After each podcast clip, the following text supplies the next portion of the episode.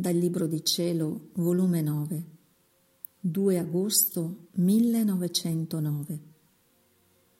L'anima, gioco d'oro e brillanti.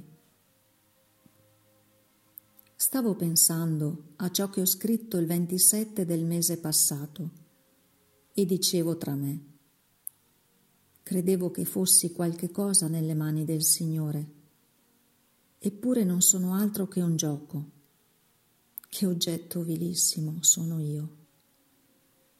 I giochi possono essere di creta, di terra, di carta, di molle elastico, che basta che cadano a terra o un minimo inconveniente per rompersi e non servendo più al gioco si gettano.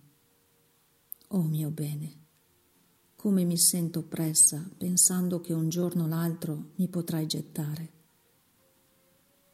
E il buon Gesù si è fatto sentire e mi ha detto, Figlia mia, non ti opprimere.